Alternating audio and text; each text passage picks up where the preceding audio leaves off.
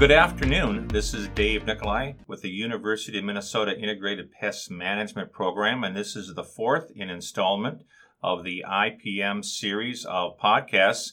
And this is a special opportunity because today we are producing a second podcast, and our co producer and co host, Annie Klodd, is here. And I'll let Annie introduce herself. And she also will talk about how this is going to be utilized through another mechanism and channel in terms of podcasting. Hi, I'm Annie Klodd. I'm an extension educator in fruit and vegetable production here at the university, and I co host the fruit and vegetable IPM podcast called What's Killing My Kale. So, we're going to be posting this episode there too, and this is kind of a joint effort between us. We uh, have a special guest today that we would like to introduce to the audience, and that is the administrator for the Plant Disease Clinic at the University of Minnesota. And Brett, would you like to introduce yourself and give a little background about your own uh, personal background in education and how you came to be in this position, and tell us a little bit in general who the Plant Disease Clinic serves in terms of clientele. Sure, thanks, Dave. It's great to be here today. My name is Brett Arenz. I am a teaching assistant professor in the Department of Plant Pathology, and I'm also the director of the Plant Disease Clinic at the University of Minnesota. So I've been in this position since 2014. I am actually from Bemidji, Minnesota, from my, my childhood, and I got my master's and PhD degrees at the University of Minnesota in the Department of Plant Pathology. So I've, I've been here for quite some time at this point. My appointment is actually split sort of 50 50, and 50% of my appointment is teaching in the department. So I teach a range of graduate and undergraduate classes, and the other 50% is as the director of the Plant Disease Clinic. It tends to work out pretty well because the clinic is a bit busier during the summer months, during the growing season when I'm not teaching as much. And then when the growing season is winding down and in October, November, that's when I start teaching more. That timing tends to work out pretty well. But of course, the clinic is open year round. We're always open for sample submission, whether they're samples being brought in by mail or by delivered in person, basically. We handle about roughly 2,000, 2,500 samples per year. Last year, they represent over 170 different plant species as hosts. So we see quite a different range of different types of samples.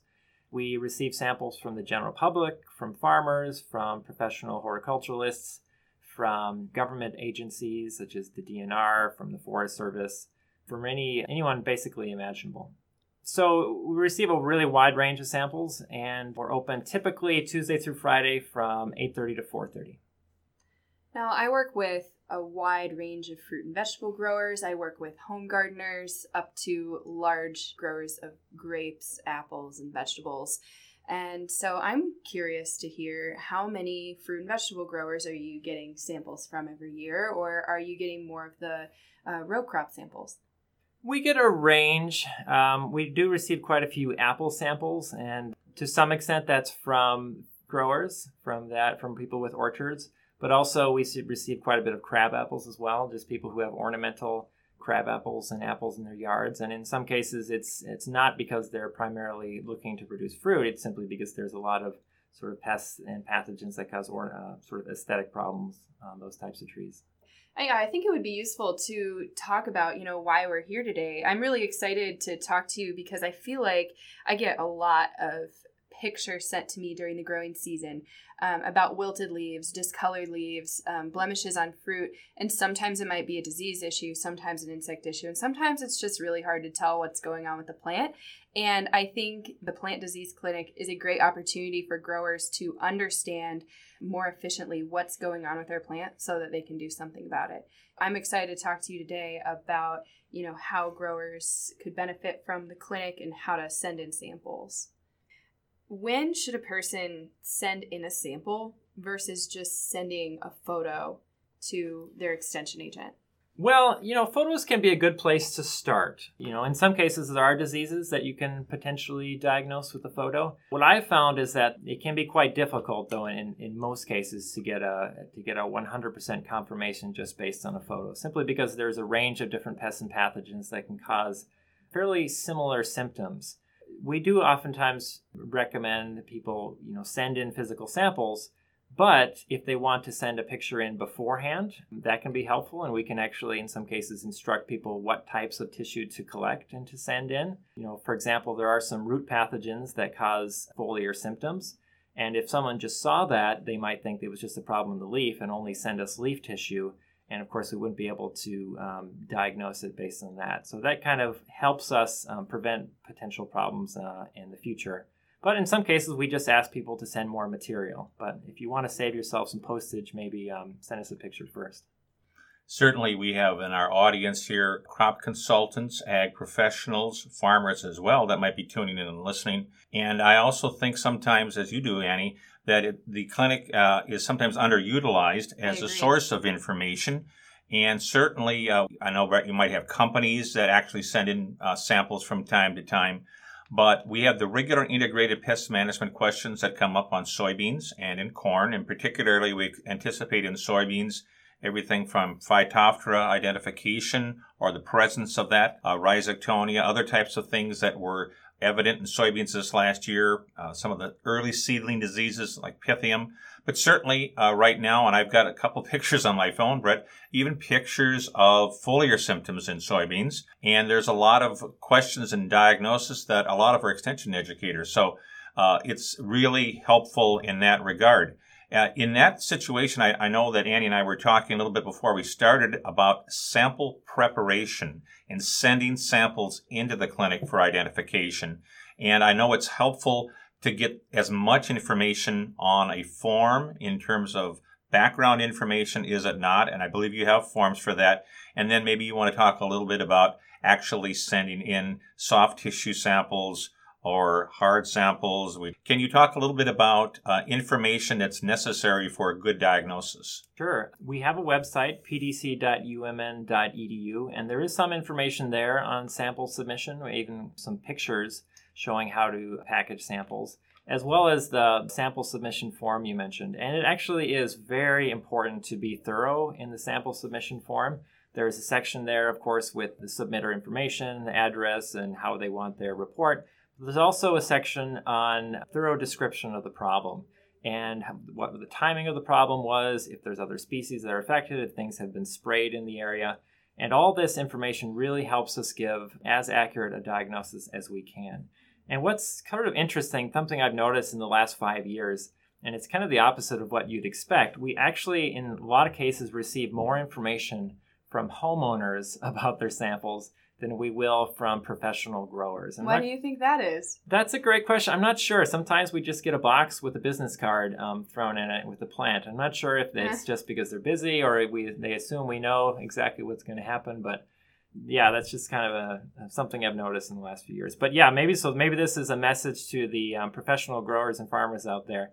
Please be thorough with the information you put on the um, submission form. It really does help us have a you know an accurate diagnosis. Can you say what some of the examples are of the type of information you would like included with the sample?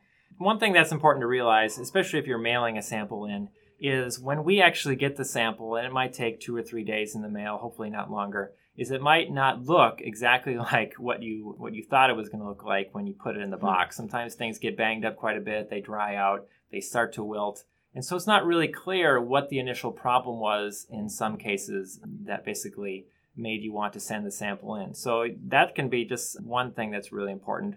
Uh, what was the major problem that you're seeing? And also, when did you start to see it? Okay, the timing of when things start to take place are really an important clue as to whether this is a disease issue or potentially an abiotic issue. As far as packaging samples go, uh, again, we have some information on our website about that. It's really important that we have a good sample to work with and there are some good things to think about there. It's very difficult to diagnose a sample that's completely dead because at that point you get other microorganisms that start to colonize the sample and it can be hard to tell what caused the initial problem. So having tissue that has the sort of symptomatic problem on it but also still has some green healthy tissue is really important because oftentimes we look at those transition areas between the green tissue and between the um, potentially diseased tissue to actually look for the active pathogen. As far as sending a good sample so that it doesn't dry up, we oftentimes recommend people wrap the roots in plastic or maybe put the roots in a plastic bag and tie it off. And then just simply wrap the above ground part of the plant in maybe some newspaper so it doesn't get banged up when it's in the box. That really will prevent the plant from drying out too much because the roots will be um, sort of contained in, in plastic. but it's not going to be as if it's totally contained in plastic, which for some types of plants really will degrade very quickly if they're in the mail for too long um, during hot weather.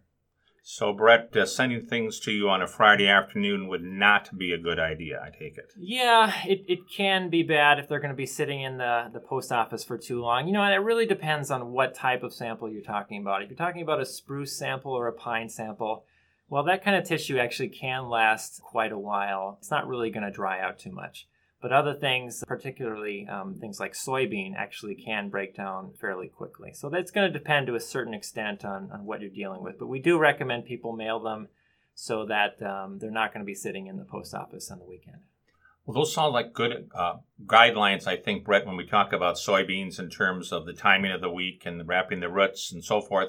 And we'll have a lot of soybean samples, I think, coming in, uh, as well as other agronomic crops here too. We can get alfalfa at this time of the year. There might be corn leaves later on, as well as perhaps other corn problems. But uh, those are good guidelines for that. Annie, I think you mentioned to me a couple of key horticulture diseases and concerns that you have right now. I think was one in grapes, I believe. Yes.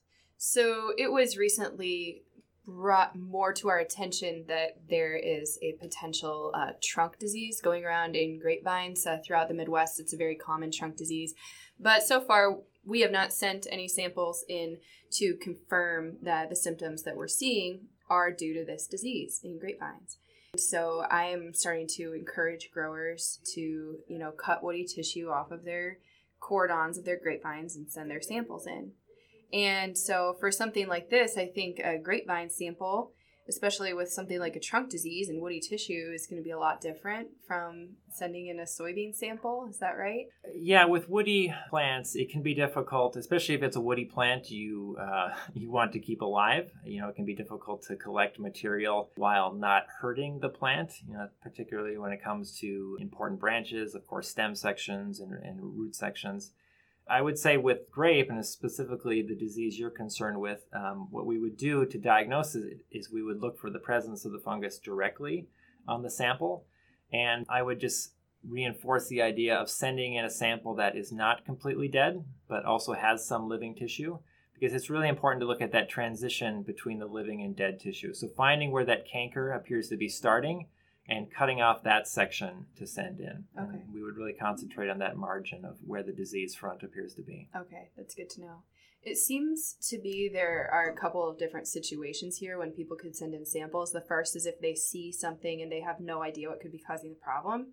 And then there might be other situations where somebody suspects a certain issue. Is that kind of accurate? I mean, can somebody send in a sample if they don't have any idea what's wrong with the plant? They certainly can. Uh, in that case, it really is helpful to get a detailed description of what they're concerned about. But it's not uncommon for us to find that in a, a sample that someone suspects has a disease issue, we actually don't find a pathogen, and the cause of the health problem appears to be something else, whether it's a herbicide drift or a nutrient issue or some sort of environmental stress or wounding or winter desiccation, dehydration there's really a range of different things that can cause plants to look as if they are diseased. Yeah, recently this week I was out at a vegetable farm and I saw symptoms that looked like bacterial spot on strawberry leaves. And it actually, um, talking to the farmer about their environment, I learned it was actually from blowing sand and from hail damage.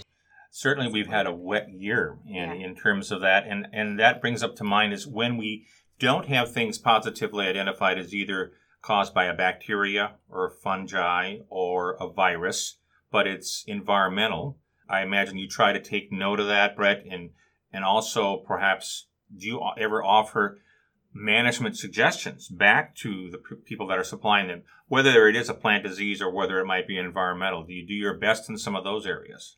Oh, definitely. We do specialize in the diagnosis of disease in the uh, plant disease clinic, and one of the first things we do when we get a plant in is we look for pathogens that can cause the symptoms that the submitter is concerned about. When we don't find those pathogens, that's when we start to consider more of an abiotic kind of cause to the symptoms.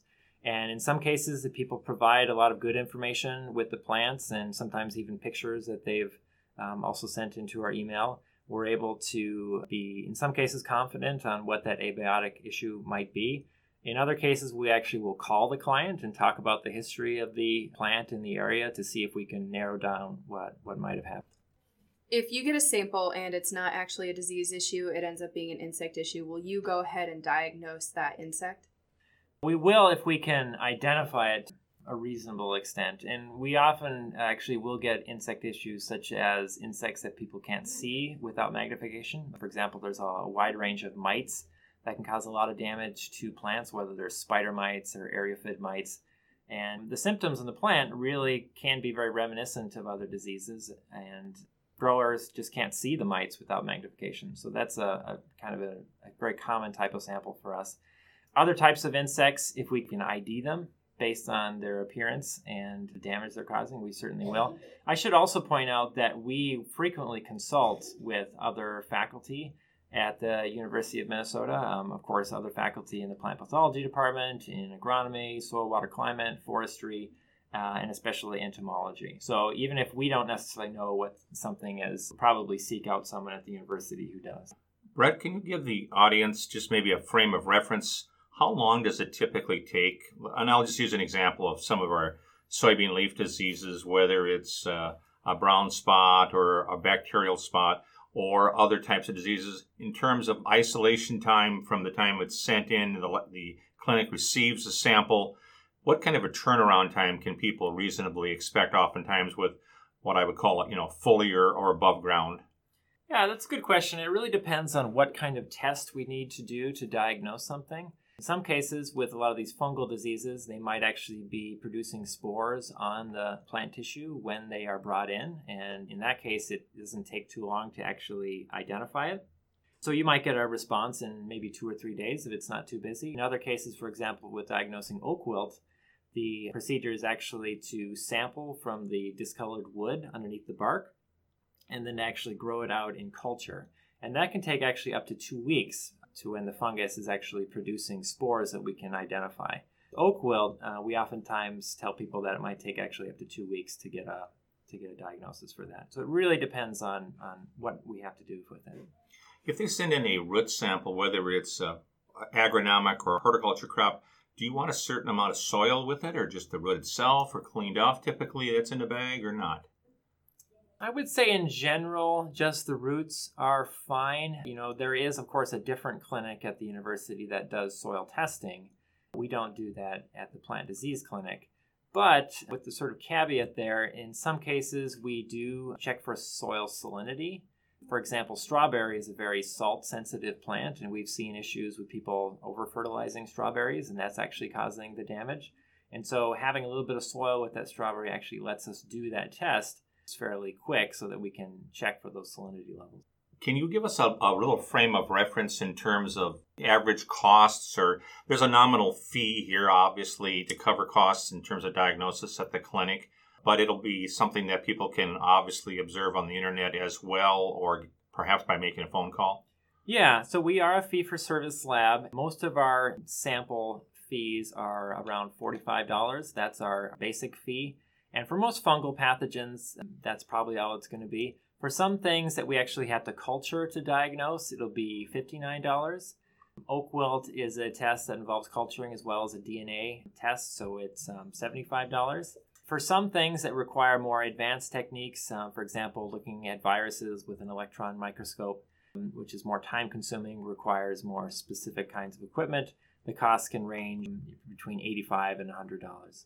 What sort of contact do you have and recommendations? I'm assuming that you might have a phone number at certain times of the week, but also in addition to that, uh, how can they best uh, find a clinic if they want to be online and look things up in terms of information and forms, etc.? Again, our website is pdc.umn.edu. If you just Google search University of Minnesota Plant Disease Clinic, I'm fairly sure will will come up first. We do have an email address, pdc at umn.edu and our phone number is 612 625 1275. What would you say to somebody who says $45? Oof, that's a lot to send in a sample. Well, I mean that really depends on how valuable the plant is to them. For a for a homeowner, you know, if it's a type of plant that they can buy two or three of them for that cost, I can definitely see why they would rather go that route. I guess if it's uh, potentially a disease that might cause problems for them down the road, if it spreads around or maybe it affects a plant that they try to plant in the same area, that could be a bad thing. But, you know, for some people, for example, with oak wilt, these are very valuable trees in people's yards. It can cost thousands of dollars to remove them. And there actually is a treatment available if it's a white or a bur oak, which can prolong the life of the tree and save you some of that high expense. So for those kind of clients, the price is definitely worth it. And of course, for farmers and professional growers, the price is often worth the savings that they can they can get by managing a disease kind of proactively. Yeah, definitely. I agree with that. And I'll use the grapevine example again. I think for people who have acres of grapes and there's a potential trunk disease or something that could have a big impact on their vines, they're very valuable. And to me, $45 is more than worth it to figure out what's going on so they can control. And your ability to offer uh, at least some type of management advice, I think, will be very helpful mm-hmm. in, in, addition to the diagnosis, particularly if it's a, whether it's a perennial crop or an annual crop. But again, services involve agronomic, fruit and vegetable, home garden, uh, certainly trees and windbreaks, whether you live in the country or whether you live in town or a suburb or wherever you might be. So all of those are really valuable services. I know we all get questions uh, about those things and crossover uh, back and forth. Yeah, we do send, uh, I didn't probably mention this before, but when we make a diagnosis, we will send relevant information about recommendations for management. And typically, these are what are called fact sheets that are written by various extension personnel around the country. So we really try to find the best information that's available from someone who really specializes in the disease. That is getting towards the end of our podcast. I want to thank, uh, obviously, our guest here on behalf of uh, Integrated Pest Management as well. And again, your podcast uh, can be found at. Yep, our podcast is for fruit and vegetable IPM. It's called What's Killing My Kale, and it can be found on the UMN Extension Small Farms site as well as Fruit Edge. And the IPM Field Crops podcast can be found at the University of Minnesota sites as well as on iTunes and uh, Stitcher as well. Yep, ours are on iTunes and Stitcher too. Kind of a fun deal here. We've never really tried to do a joint mm-hmm. podcast because we're still new into this particular age of uh, communications, but certainly as things and times goes along, it can be helpful to all of the audiences here with Extension at the University of Minnesota. So once again, Brett, thank you for stopping by this afternoon and talking to us a little bit about the Plant Disease Clinic and the services and operations that you have over there. And we look forward to visiting with you in the future as the uh, summer goes along and perhaps talk about other issues and so forth that uh, may be of interest to the citizens and growers here in Minnesota. Great. Yeah, I'm happy to be here.